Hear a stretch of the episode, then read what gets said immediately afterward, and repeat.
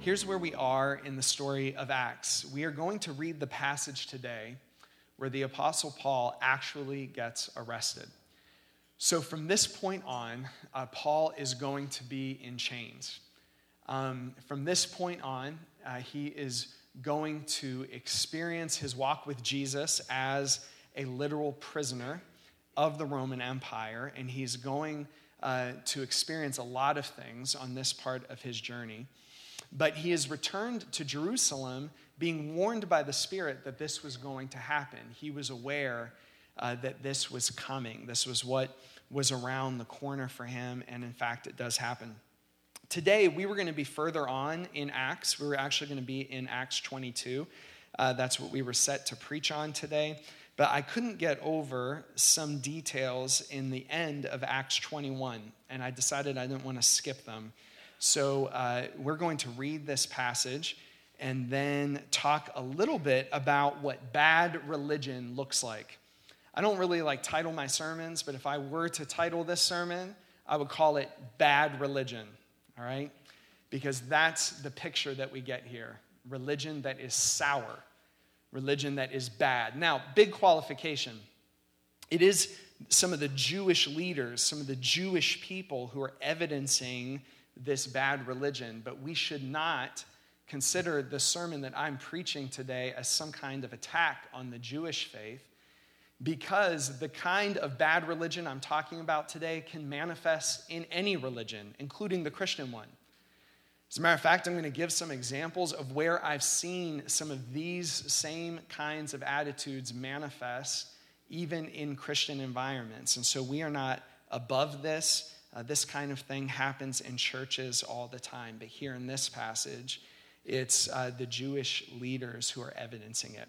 So let's go ahead and read this passage together. We're going to begin in Acts uh, 21, verse 27. It says, When the seven days were nearly over, some Jews from the province of Asia saw Paul at the temple. They stirred up the whole crowd and seized him. Now remember, Paul had done ministry in Asia, particularly in the city of Ephesus. And although there was a lot of fruit there in Ephesus, and a church was established, and there were miracles that happened, it was not without a lot of controversy, both um, among the Roman leaders and the Jewish leaders in that city. So Paul is back in Jerusalem, and and it is around the feast of Pentecost. So there are people traveling, Jewish people traveling all over the empire to get back to the temple for uh, the celebration of Pentecost. And it just so happens that some of the Jews from Asia recognize Paul. They remember him, probably from the city of Ephesus. They stirred up the whole crowd and seized him, shouting, Fellow Israelites, help us.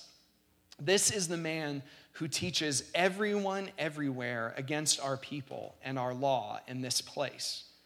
And besides, he has brought Greeks into the temple and defiled this holy place. They had previously seen Trophimus the Ephesian in the city with Paul and assumed that Paul had brought him into the temple. The whole city was aroused, and the people came running from all directions. Seizing Paul, they dragged him from the temple, and immediately the gates were shut. While they were trying to kill him, news reached the commander of the Roman troops that the whole city of Jerusalem was in an uproar.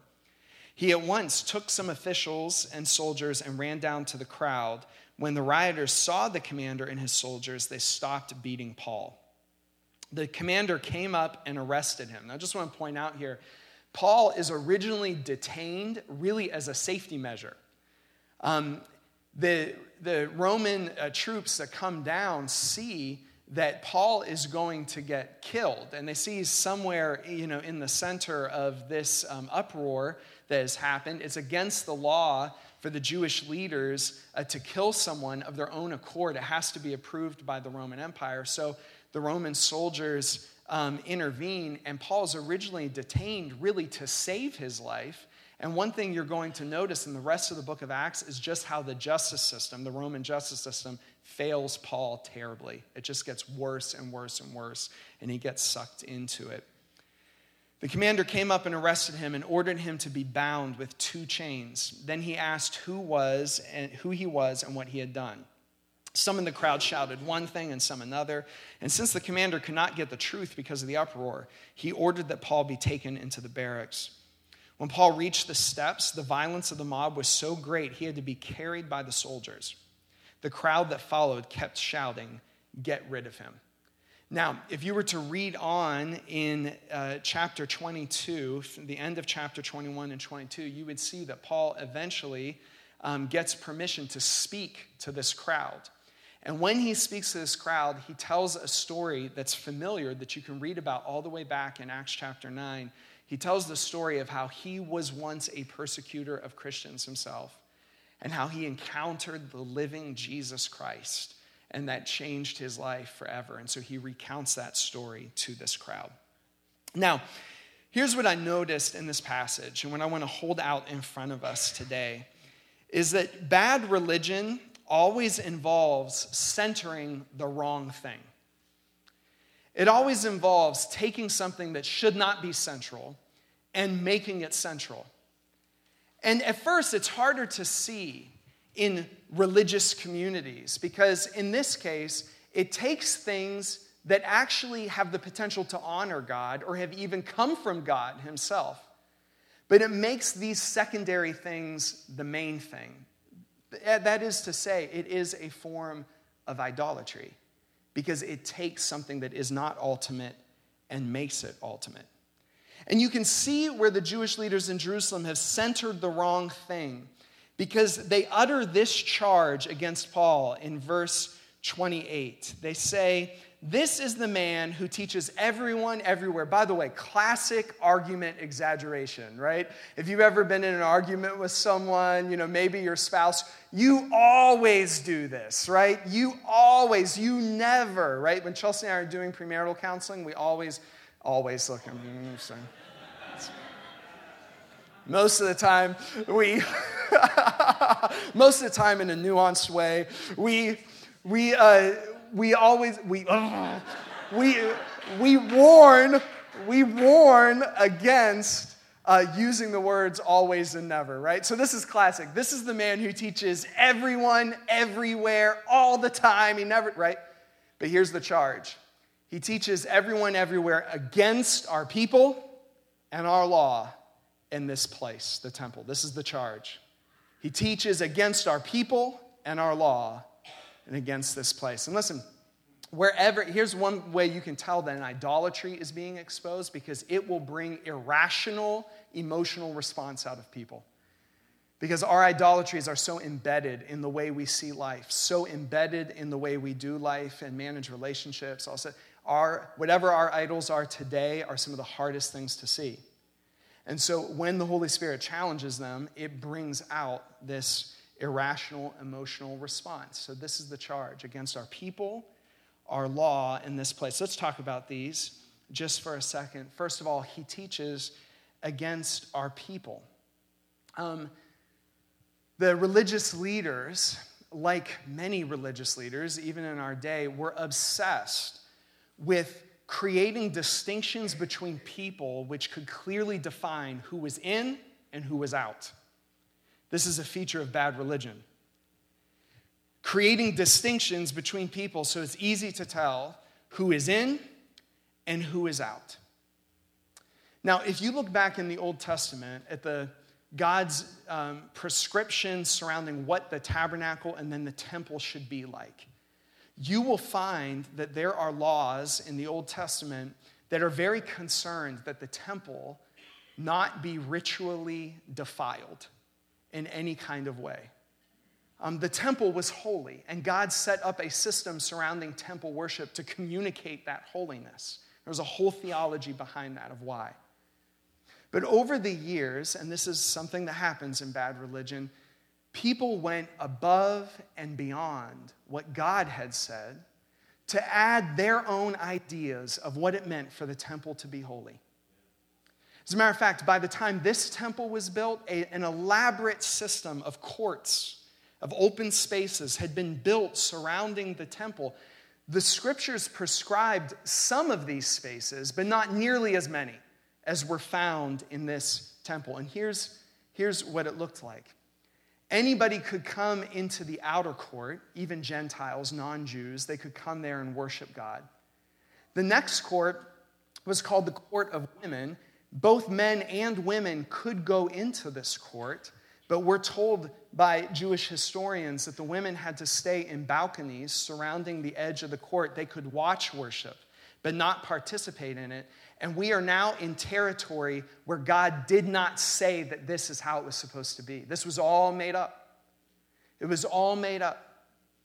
And then past the court of the women was the court, it was called the court of Israel, which was code word for the court of the men.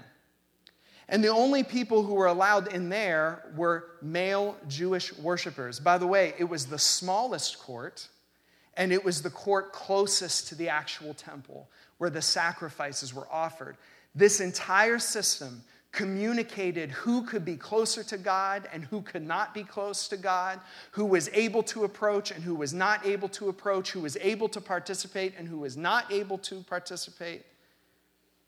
The worship at the temple had become obsessed with distinctions between people. As a matter of fact, archaeology has confirmed that on the entrance to each of these courts were threats that if you went into a court where you did not belong, if you were a Gentile and you went into the next court, or if you were a woman and went into the next court, that the punishment would be death. And so, this is part of the charge against Paul that he has brought a Gentile, Trophimus, into the wrong court. Now, that probably actually didn't even happen. They just saw Paul associating with a Gentile and got offended. This is a feature of bad religion. Um, against our people and then against our law. Now let's remember that God Himself had given the law to His people. The law came from God.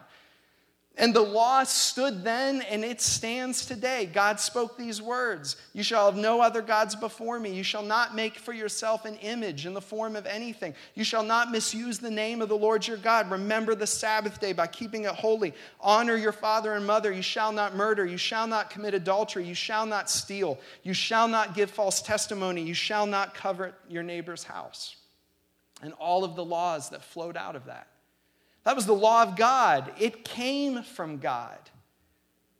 The charge here is that Paul is not honoring the law, that he's teaching against it. Um, and then against this place, the temple. Now, for the Jews who lived right around the temple, actually, in this time among the Jewish intellectual elite, there was a robust critique, a criticism of the temple system because it was largely viewed as corrupt. However, if you were a Jew that was living somewhere else in the Roman Empire as an ethnic and religious minority, then you would look at the temple in Jerusalem and you would see it as your flag. You would see it as the symbol of your national and ethnic pride. You would see it as the last vestige, the last place of Jewish culture, Jewish power. You would see it as this symbol of national pride. And so, this is the charge that Paul teaches against our people, against our law, and against this place. Now, it's worth noting that just in terms of the facts, these charges are completely false against Paul. Um, because the, the, um, the people and the law and the place were things that were good. And Paul affirmed this. So in Romans 9, we see Paul, who was a Jew himself, writing about his own people. And he says, I have great sorrow and unceasing anguish in my heart. This is flowing out of his compassion. For I could wish that I myself were cursed and cut off from Christ for the sake of my people, those of my own race, the people of Israel. Paul is saying, I love my own people so much that I wish I could be cut off so that they could be saved. So great was his love for his own people. So it's false that Paul is launching some kind of attack against the Jewish people. Um, the law, this is what the Apostle Paul taught in many places. In Romans chapter 7, he says that the law is good and that it is holy. I think we have that verse, Letha. That the law is good and that it's holy, that the commandment is holy, righteous, and good. Paul went to great lengths to say that he was not throwing away the law, he was affirming the law.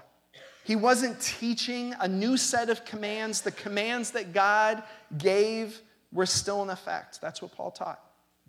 And then the temple itself, you know, he's being accused of defiling the temple, but over and over again, even through the book of Acts, we see Paul respecting the temple, going to pray in the temple, going to worship in the temple. As a Jew, he probably had love for the temple and for the worship that happened there. So these charges are false. So, why is it that everywhere Paul goes, then, um, he is accused with teaching against the people, against the law, and against the temple? Here's what it is it's not because Paul actually teaches against these things, it's just because he centers something different. You see what I'm saying? At the center for Paul is not the people. The people are good.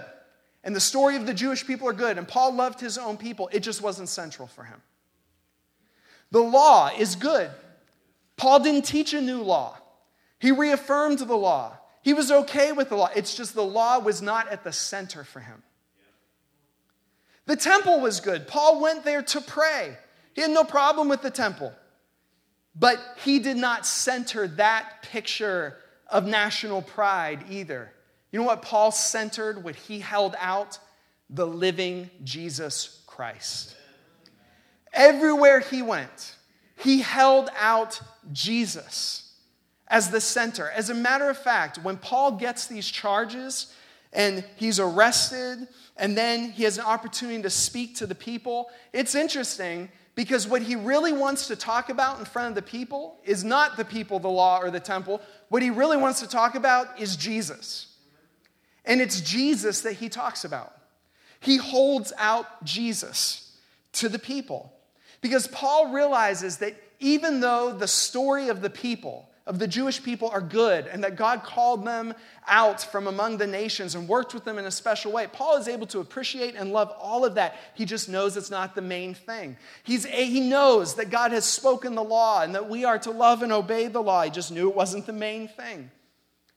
That the temple was important, played a role, but it just wasn't the main thing. And here's why it's because he sees that the story of the Jewish people was to create a picture so that God could work among them in a special way. And from that people, the Jewish nation, a Savior would come who was always the main point of the story, and that that Savior would call to himself people from every tribe and nation and tongue. That's the main story. That yes, God had given the law. And listen, in a day and age in which we live, in which lawlessness abounds, in which people want to come up with their own law and their own definitions of what is right and wrong, it's important for us to affirm that yes, the law is good, like Paul affirmed. Yes, the law is holy, the commandment is holy. But here's the limitation of the law it can't save any of us. The law only has the power to condemn us. It only has the power to say what we've done wrong. In and of itself, it doesn't hold out for us any hope. But a Messiah came, Jesus came, took on the punishment that we deserve for breaking the law, so that we, in, in his fulfilling of the law, so that we could be counted as having fulfilled the law. And Jesus said of the temple that he was the temple, that this building was good, but he was the hot spot for God's presence on earth. And after his ministry and death and burial and resurrection and ascension, he has poured his Holy Spirit into us, made us, not a physical structure, made us the temple of God so that now we are hot spots of God's presence and power on the earth. So Paul understood that Jesus was the center of the story. Now, I mentioned this sermon today is not some kind of critique against Judaism in particular, because Christians many times also adopt bad religion. We adopt bad religion when we center being obsessed about distinctions between people. Have you noticed in the news lately there's been these high profile conversions? Actually, like in the last couple years, there's been a number of high profile conversions. You know, whether it's music artists or sports figures or politicians. And have you noticed religious people are obsessed with arguing about who is in and who is out? What is that? It's like, just chill out. Just take, just let God do his thing already. Right? Like, just let God, how about that? How about we let God figure it out, right? Figure out salvation in people's lives. But why do we get obsessed about that? It's because we want to know if we're in or out, right? And we often want to make the definition along the lines of who we are. At some point, I was disappointed in my discipleship experience to find that some of the relationships that I had thought were centered around Jesus were actually just centered around us kind of being like each other around us having the same interests and the same life stories. But there's something that happens when the gospel of Jesus Christ takes root in a family on mission. We become friends with people who are nothing like us. We come into relationship with people who we do not vote the same as, that we do not see the world the same as. And you know why? It's because at the center is not how we're the same. At the center is not how we vote. At the center is not our race. At the center is Jesus Christ, drawing all people to himself, right? And that's different than the systems of bad religion. Um, one of the, I don't know how to say this, one of the best, worst uh, criticisms I ever received um, was from this person years ago, over a decade ago now, who I loved very, very much. I, honestly, I had a lot of compassion for this person, and, and truly, I felt love from them. Nonetheless, um, you know, as a really young pastor then, they were not happy, you know, with some of the changes happening in our church. And that's understandable because change is hard, and I was always willing, you know, to process those changes. But at one point, this person um, nervously said to me, Can I tell you something that's going to offend you? And I said, Sure. What do you say as a pastor? Sure, absolutely. Bring it on, you know? Um, and this is what they said They said, You have made our church like a storefront where just anybody can walk into it. and my response was I said, Oh, that doesn't hit me as an offense at all. I said, I said, Actually, that sounds like a compliment to me because you know what it means? It means that in a community of people, Jesus is tearing down the walls, the artificial walls of religion that are built up between people so that God can experience his presence. Think about the blasphemy in the temple system that if you were a woman or a different race that you could not come as close to the presence of God Friends, I'm here to tell you that's not the God that we worship. He is calling all people to himself from every tribe and nation and tongue. Um, but we still do it, right? Or um, the law. I can tell you this morning, you could step into many Bible preaching churches in the United States of America. I mean, churches that take the Bible seriously and preach this book, not just their own ideas or not just fluff. They preach this book.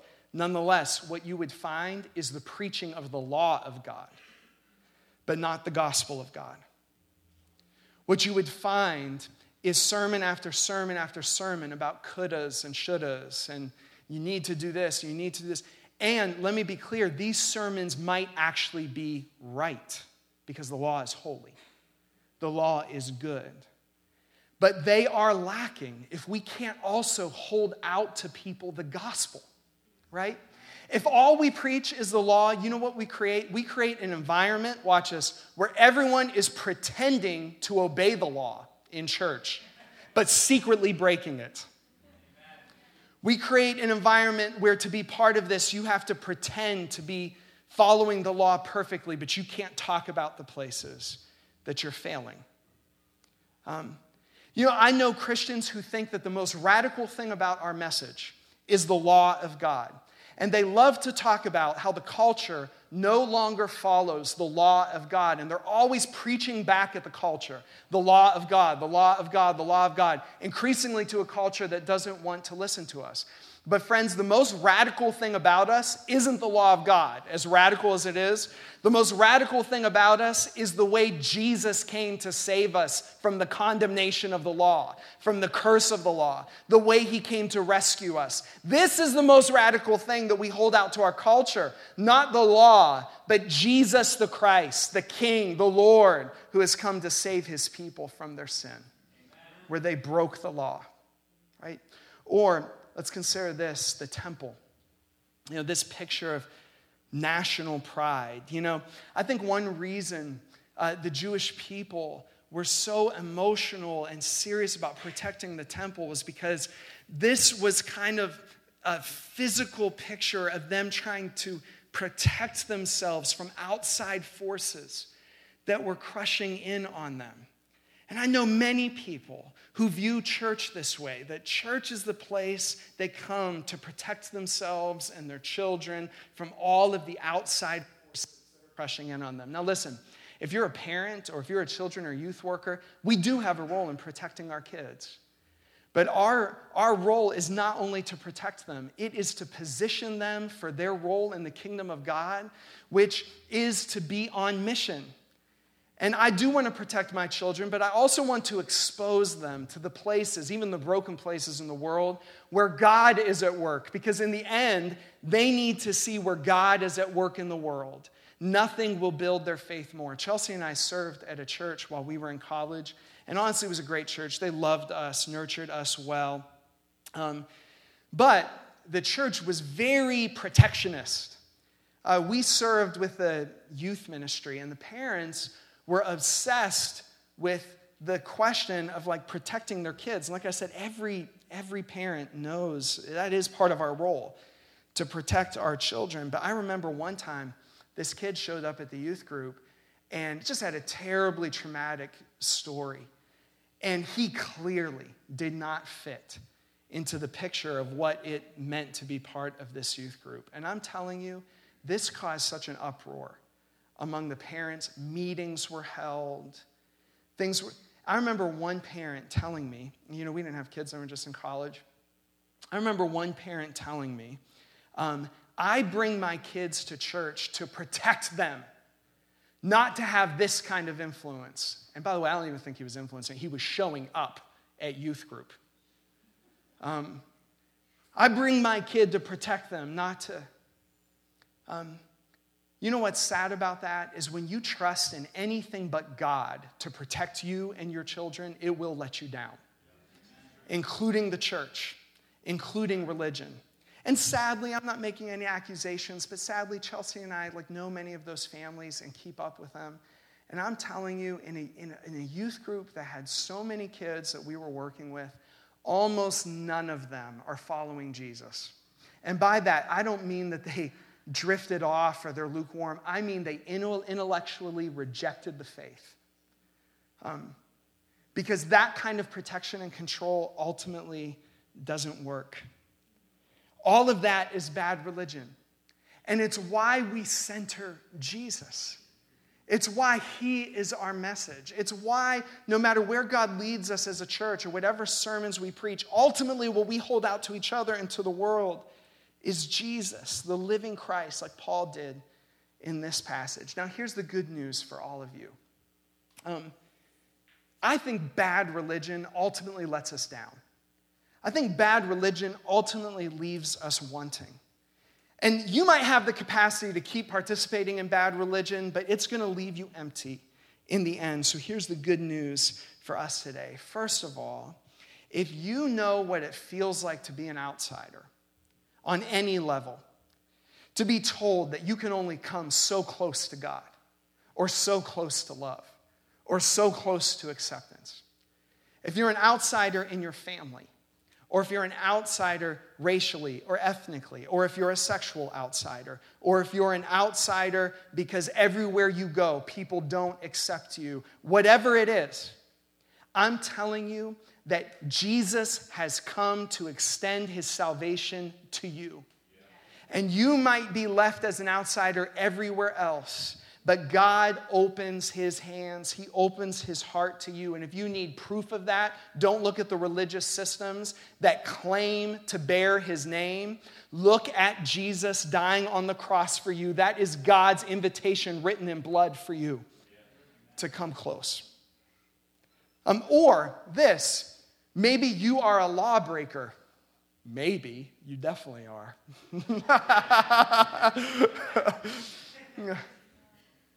And friends, if what we preached was just some ethical system that we claimed was a better system of morality than the systems of other people's morality or something like that, it turns into a game of comparisons that we're all secretly failing at. But the gospel cuts through all of that and frees us. There's something freeing about saying, I'm the worst of sinners. If I've broken the law in one place, I've broken it all. Now, listen, if you can't admit that, if you can't admit that you're a lawbreaker, well, then it's kind of a non starter um, because it's about your goodness instead of the goodness of God. But if you're here this morning and you're like, I mess up, I keep messing up, I break the law, I'm more guilty than what I know, then there is an answer for that, and it's Jesus. Because he came to break the power of the law's condemnation on our lives.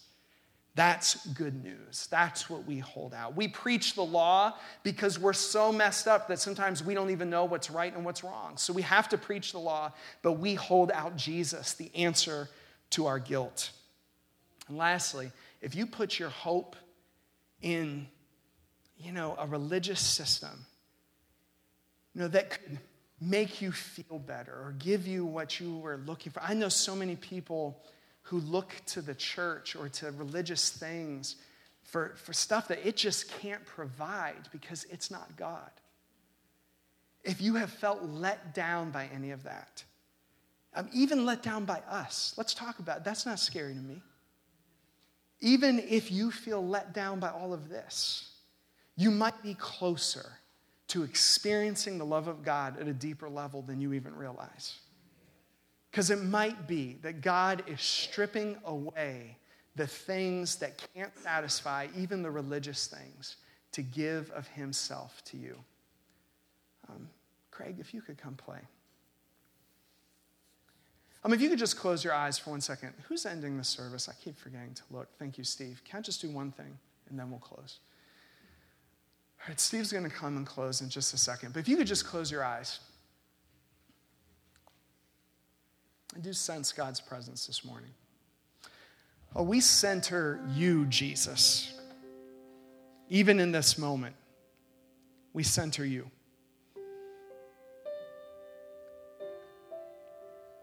Come, Jesus. I am the bread of life. I am the resurrection and the life. I am the Alpha and the Omega, the beginning and the end, the bright and morning star, Savior of the whole world, Bishop of our souls, King of kings, Lord of lords. Lord, I just want to pray in your presence this morning a blessing over the outsiders a blessing over the lawbreakers. I want to pray a blessing over the people who've trusted in the wrong thing. We center you, Jesus.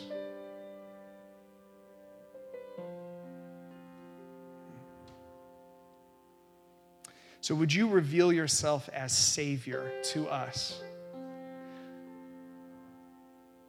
Oh Lord, would you call us into your family, even this morning? I think there might be some people here who you've never stepped into the family of God. You've never received what Jesus has to give. And I think that day could be today, a first step. Call those who are outside in, Lord. Mm.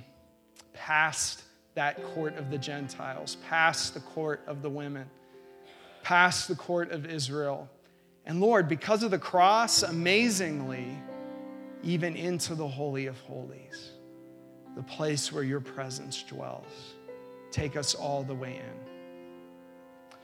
Lord, for those in this place who are lawbreakers, who have been even playing games, not confessing, hiding. Oh God, we thank you that there's an answer for our guilt, and it's your Son, Jesus. Lord, speak the word of forgiveness and of pardon. And Lord, for all the places where we've tried to use religion to protect us, you know, to where we've used this some kind of lucky charm, you know, go to church, it'll protect my kids, it'll make my marriage better, it'll, whatever. Lord, we just say religion, church, the gospel tab, our pastoral staff doesn't have the power to do that. Only Jesus is our protector. And so, Lord, we cast ourselves on you. In Jesus' name.